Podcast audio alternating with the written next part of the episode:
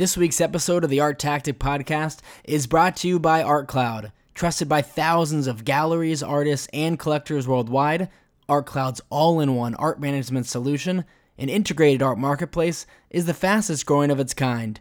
Use ArtCloud's marketplace to discover and buy exceptional pieces tailored for your taste, share your favorites with friends and fellow art enthusiasts, and even use the app to visualize artwork in your own space.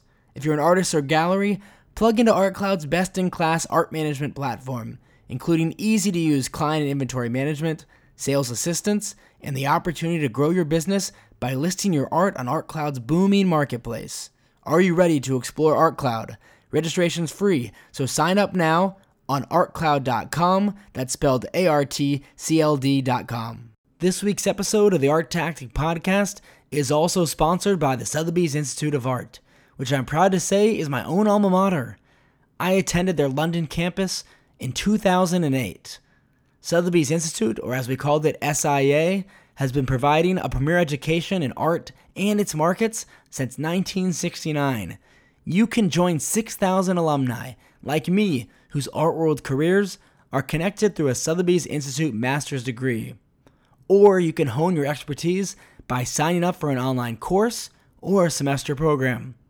You can experience courses that cover everything from art entrepreneurship to art history. So visit sotheby'sinstitute.com slash art tactic to learn more. That's sotheby'sinstitute.com slash art tactic. Hey everyone, thanks for listening to this week's episode of the podcast. This is actually going to be a really interesting and unique episode.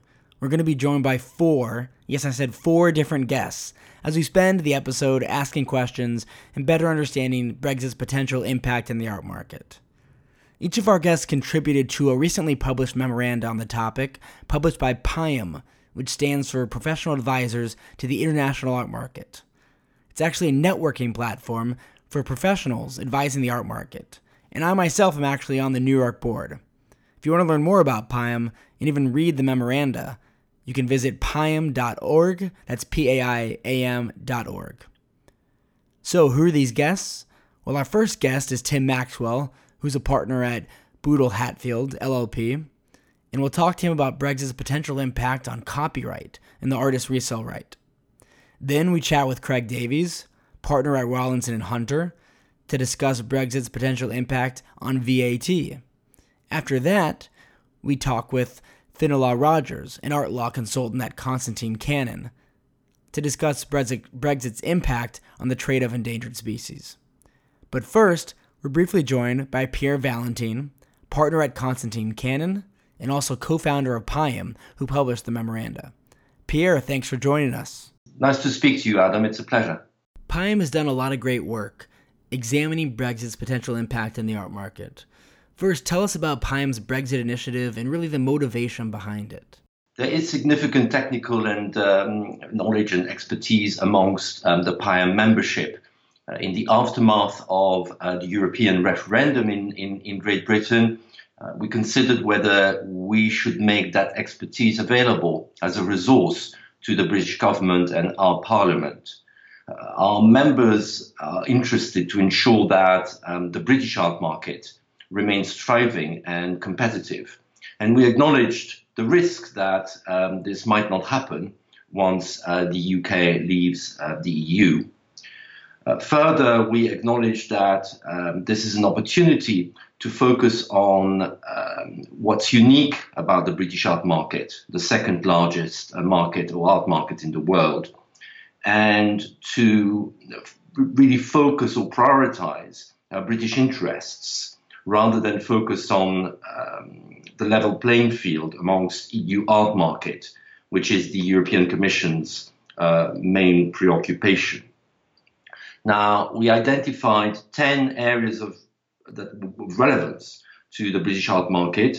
We invited um, PAIAM members to volunteer, created uh, a, a, kind of PAIAM task force uh, on Brexit. And uh,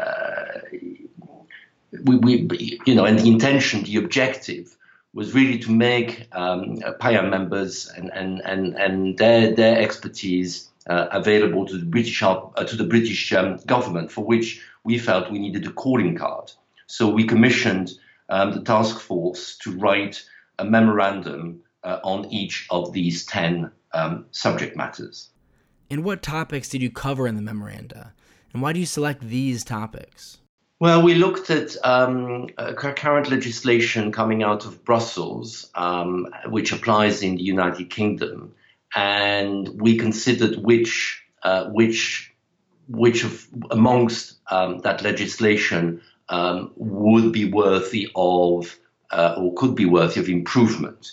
Um, and the topics that we selected were the artist resale right, uh, copyright, uh, endangered species, consumer protection, VAT, customs, trade sanctions, anti-money laundering, export controls, and the restitution of illegally exported cultural property. So, having identified these these, these ten topics, um, we asked members to volunteer to write um, the memorandum uh, on on each of those, um, and it took a while to put them together. Uh, but eventually we got there, and uh, a couple of weeks ago, uh, the memoranda were published on uh, the PAIAM website. Uh, the address, as you as you mentioned earlier, is www.paiam.org. Now that the memoranda has been published on PAIAM's website, what's next in this initiative? Um, I, I, the objective from the start was to um, make make PAIAM available to, to, to the government and parliament as a resource. I should stress that we're not a lobbying group because uh, our membership is too broad uh, for us to um, uh, represent uh, the interest of a subgroup um, um, within the art market. and the art trade, for example, um, is um, is well represented by the British uh, Art Market Federation and uh, uh, other um, dealer and auctioneer trade associations. So we're, not doing their job. We're not um, we're not a, a, a, lobbying force, but we really see ourselves as um, a, a, place where uh, ministers, civil servants, MPs can come to uh, if they need uh, technical data that can help them make uh, educated decisions um, about the future. Um, so what we've done uh, now that our memoranda are um, up online, we're approaching government departments we are focusing for the time being on, on three government departments uh, the Department of uh, Media, Culture, Sport, uh, and um, they've changed their name recently. I forget what they're called now, but the DCMS, the Treasury, and also uh, the IPO, the Intellectual Property Office. Uh, and um, really, it's up to them to um, take advantage of, of, of what we have to offer. Um, we don't know how they will react and, and, and when, when will be the right time for them to engage with us. Um, but we hope that um, we can add value. Pierre, thanks for joining us and providing us with some background and context regarding PAIAM's initiative regarding this memoranda on Brexit. Thank you, Adam. It's been a pleasure. Our next guest, Tim Maxwell, partner at Boodle Hatfield LLP, joins us to discuss Brexit's potential impact on copyright and the artist resale right. Tim, thanks for speaking with us. Thank you. Why is copyright so important for the UK, specifically pertaining to the art market? So just to go back a little, so copyright is an intellectual property right that um, protects the um, form of expression of ideas, and it's essentially intended to reward those who create original works through independent effort, and to stop other people copying them and give protections for a certain period of time. Um, it is important because it allows the creators, so for example artists, to get financial benefit from their work and also encourages businesses in a sort of wider creative economy sense to invest safe in the knowledge that they can get a return on that investment.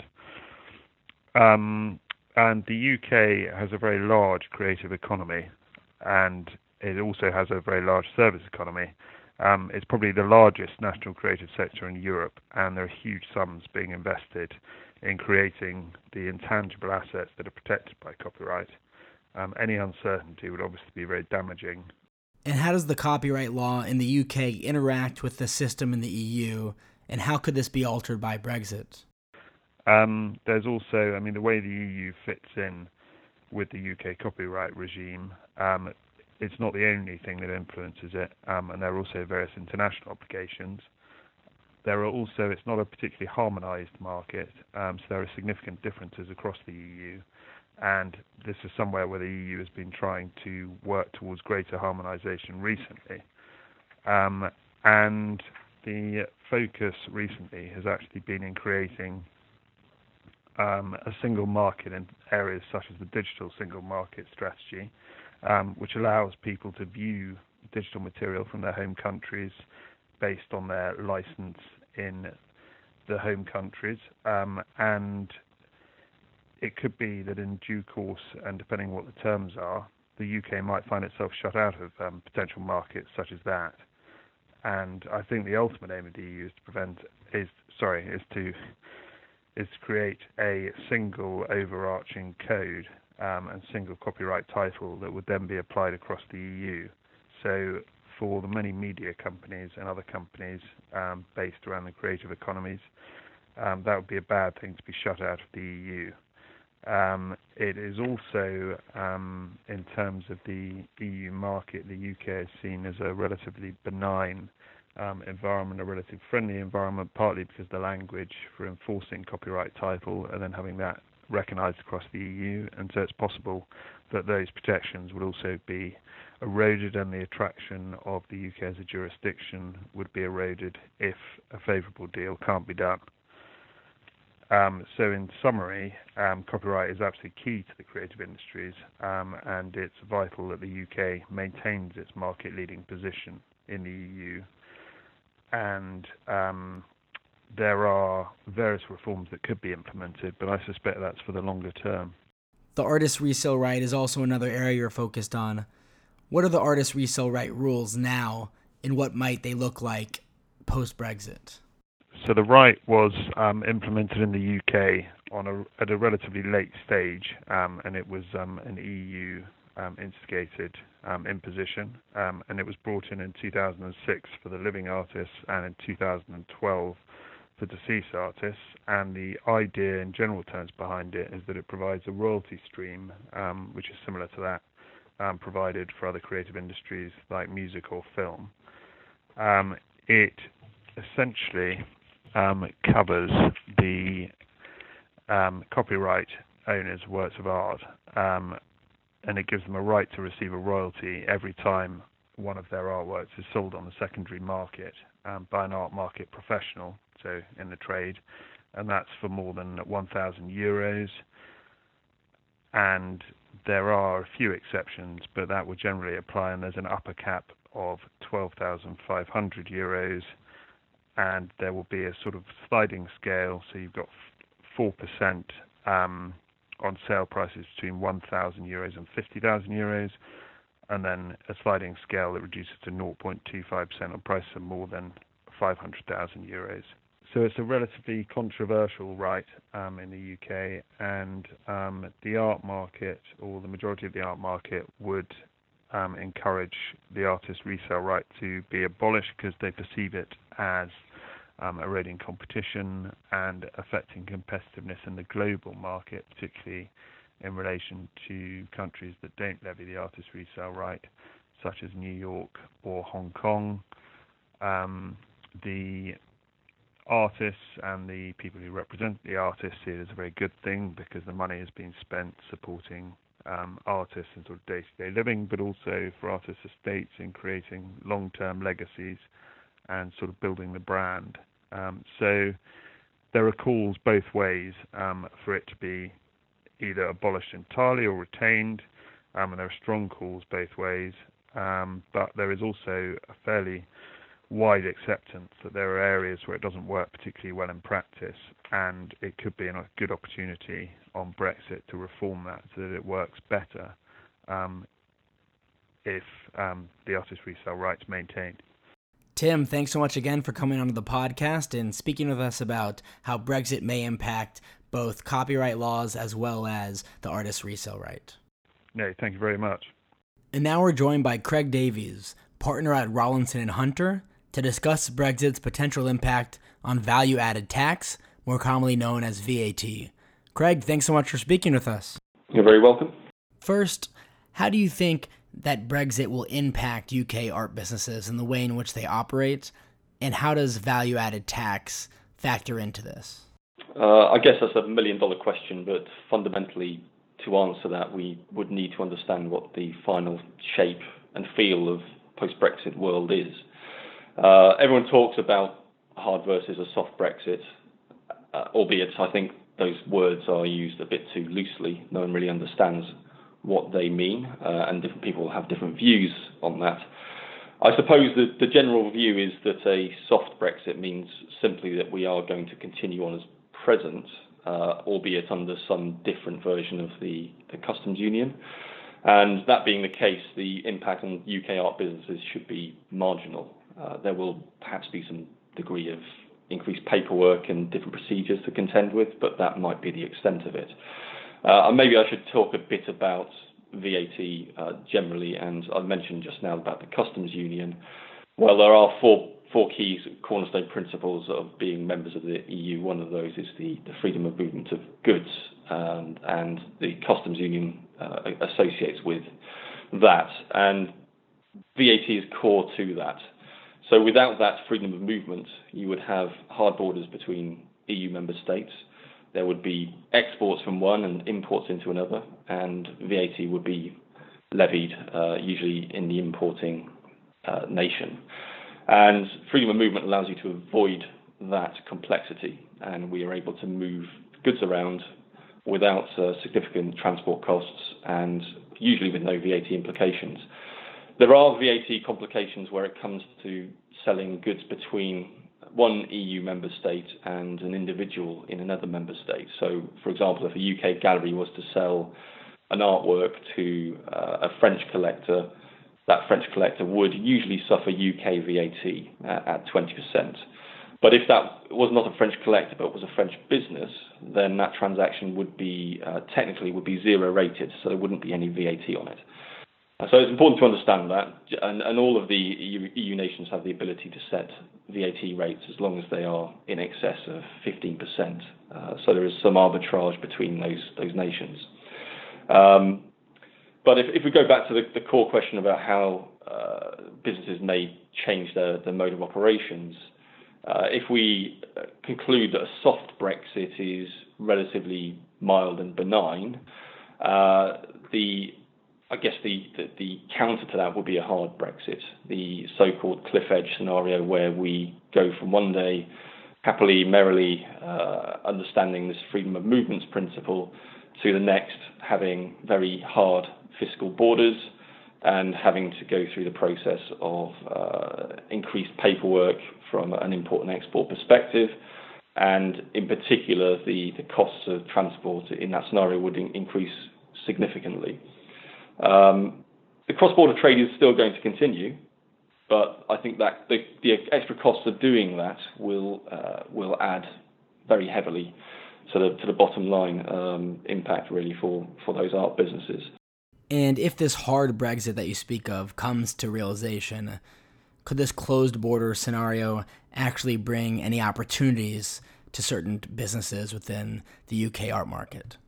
Possibly. Uh, I guess another million dollar question. If we carry on with the assumption of hard borders, I've already mentioned the, the likely extra costs of transiting goods across the borders, and that's whether they're sales by UK galleries and dealers to EU customers or, or vice versa.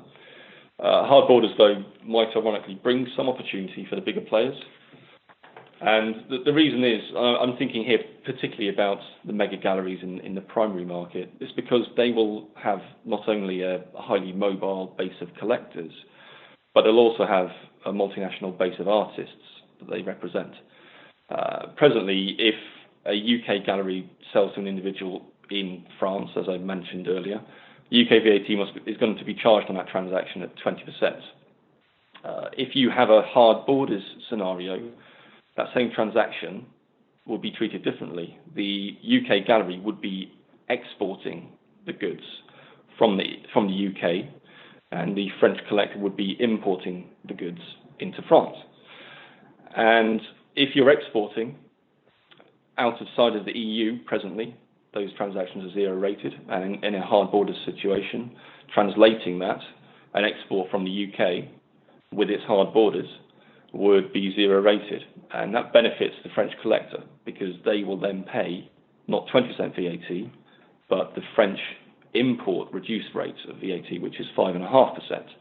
So for the big players in the market, there would be a potential uh, opportunity there to uh, have more efficient transactions from the collector's end, which will probably allow them to, to push prices north a bit. That analysis does work in reverse as well. So if you had a UK collector buying from a French gallery, the French gallery would make a zero rated uh, sale or an export outside of the EU. And the UK collector would import under the UK's reduced rate of 5%.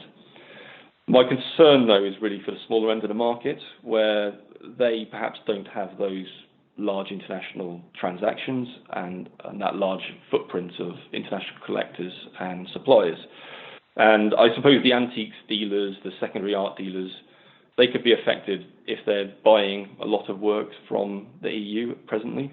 At the moment, generally speaking, those uh, those uh, acquisitions will not carry VAT because those are art businesses. They're buying from other EU art businesses, and in that scenario, you have a zero rating applying in in, in what's known as an intra-community supply. If you've got hard borders, they are these UK dealers are going to have to import those works and suffer UK VAT of five percent. They may those small dealers may not themselves be in a position to avail themselves of a temporary admission account so we'll not be able to defer that VAT cost. And so it, it could be largely disastrous for some small dealers.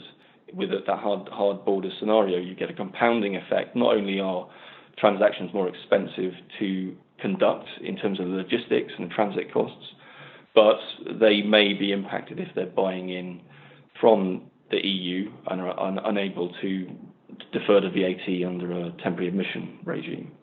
Craig, thanks so much for speaking with us about Brexit and its potential impact on VAT and the consequences of that on different types of art businesses within the UK.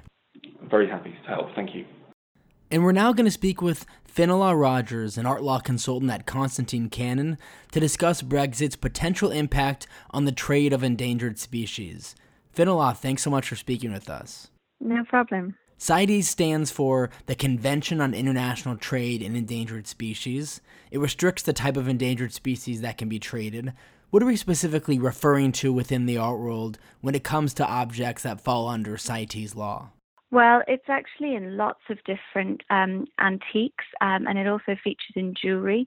So the particular ones are um, ivory, um, elephant ivory, um, which often feature in um, antique furniture, so particularly something like 17th century, uh, 17th century French furniture. Um, that's very common. But also um, in jewelry, you might find tortoise shell. Uh, and then one that affects the UK quite a lot at the moment is actually rosewood as well. So it's much more common, and each country has slightly different restrictions. So the dealers really need to know all the materials in their pieces why do you feel CITES legislation is a particularly difficult piece of legislation to simply adopt as drafted following Brexit? Well, the UK implements CITES through an EU regulation, and so that means it's got direct effect in the UK. With a lot of the other EU regulations, on the date the UK actually leaves the EU, the legislation will just be adopted as currently drafted on that date. And so the legislation in the UK and in the EU will probably be exactly the same for many, many years, and it might never change. However, the difficult thing with CITES is that it's actually a law that's changing very regularly.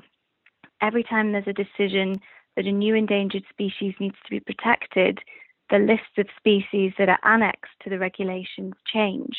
So it changes every three years, typically, two or three years. Now, what that means is that within quite a short time of the UK leaving the EU, is that the UK and EU could make different decisions on a particular species, and as a result, they'll have different legislation and different legal restrictions very soon after Brexit. So, looking at things from an endangered species perspective, what might be the biggest impact of Brexit on the art market? The impact is likely to be the difficulties in exporting and importing works within the EU. At the moment, the EU is considered internal, and once the UK leaves, the EU will treat the UK as a third country, and all exports will be international rather than internal exports. Now, the effect of this is that the restrictions and requirements for trade um, and import and export are different, whether they're internal or whether they're international outside of the EU.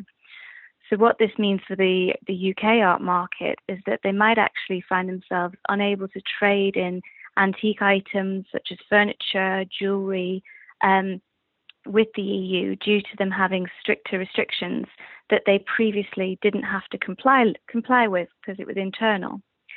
Um, the other impact that they're likely to see is that there'll be increased delays on import and export just due to additional pressures at borders and with customs paperwork. Um, for example, at the moment, a European collector could acquire a work in London containing a CITES listed species that's permitted in the EU, and they might want to take it home with them. That process would be very smooth and quite straightforward.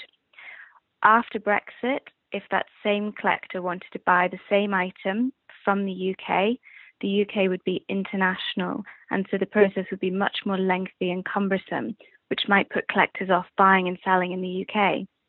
So, as an example, um, if you try and export um, the same item from the UK to the US, it can take on average of about four months. And that sort of delay is something European collectors are not used to when buying in the UK. So it might actually affect the art market in terms of buying from, from our galleries. And lastly, do you think the art market will have any influence on how the government will treat CITES legislation after Brexit?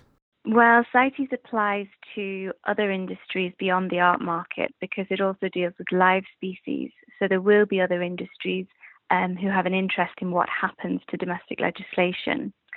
However, a lot of the outstanding issues um, that affect the art market and CITES um, are the same as other industries, such as increased pressure at borders, uh, delaying import and export and trade, access to shared data such as Europol, which is what we use to enforce CITES, and the ECJ will also have an impact. So, because so many of those issues um, are being negotiated at the moment and will affect all sorts of legislation, it's much more likely that the art market's influence will come from making decisions on which species are to be restricted from trade, and that will come at a much later date. Finola, thanks so much for speaking with us about how Brexit may impact the endangered species trade. Thank you very much. This week's episode of the podcast was brought to you by ArtCloud and the Sotheby's Institute of Art. ArtCloud's trusted by thousands of galleries, artists, and collectors worldwide. Its all in one art management solution, an integrated art marketplace, is the fastest growing of its kind. You can use ArtCloud's marketplace to discover and buy exceptional pieces tailored for your taste, share your favorites with friends and fellow art enthusiasts, and even use the app to visualize artwork in your own space. So if you're an artist or gallery, plug into ArtCloud's best in class art management platform, including easy to use client inventory management, sales assistance, and the opportunity to grow your business by listing your art on ArtCloud's booming marketplace. So, are you ready to explore ArtCloud? Registration's free, so sign up now at artcloud.com. That's spelled A R T C L D.com. Sotheby's Institute of Art has been providing a premier education in art and its market since 1969. I didn't attend Sotheby's Institute of Art in 1969, but I did in 2008 on their London campus. And you can join over 6,000 alumni, just like me, whose art world careers are connected through a Sotheby's Institute master's degree.